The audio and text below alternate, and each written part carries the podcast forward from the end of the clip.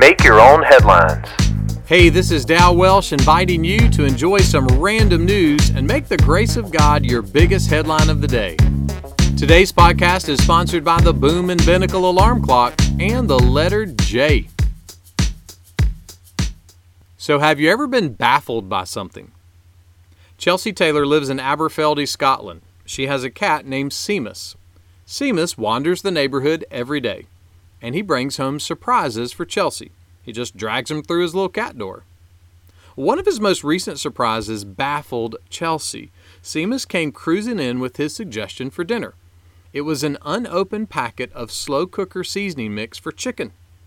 Chelsea has no idea where it came from, but she was concerned that Seamus ruined somebody else's dinner plans.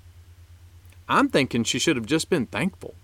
Thankful that Seamus didn't also drag a chicken through his cat door to go with that slow cooker mix. Speaking of slow cookers, you know what a crocodile's favorite kitchen appliance is? A crock pot. Simon Peter was writing to some folks who were struggling in life.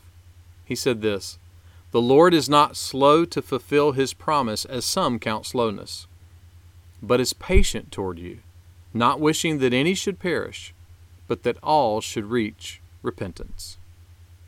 Sometimes life can be so hard and so frustrating, and we kind of feel like God doesn't care or that He's not doing anything about it.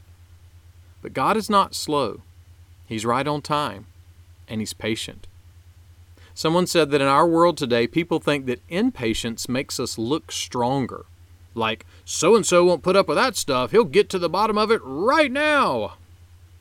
But impatience ultimately creates insecurity and unrest. Patience, though, is full of power and rest, just like God. He's not slow, He's full of power and rest.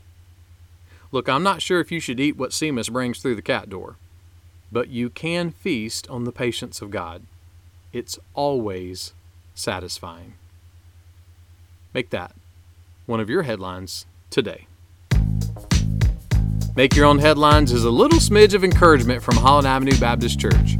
For more ways to listen to this podcast, for weekly sermons, and for more positive resources, check out hollandavenue.com.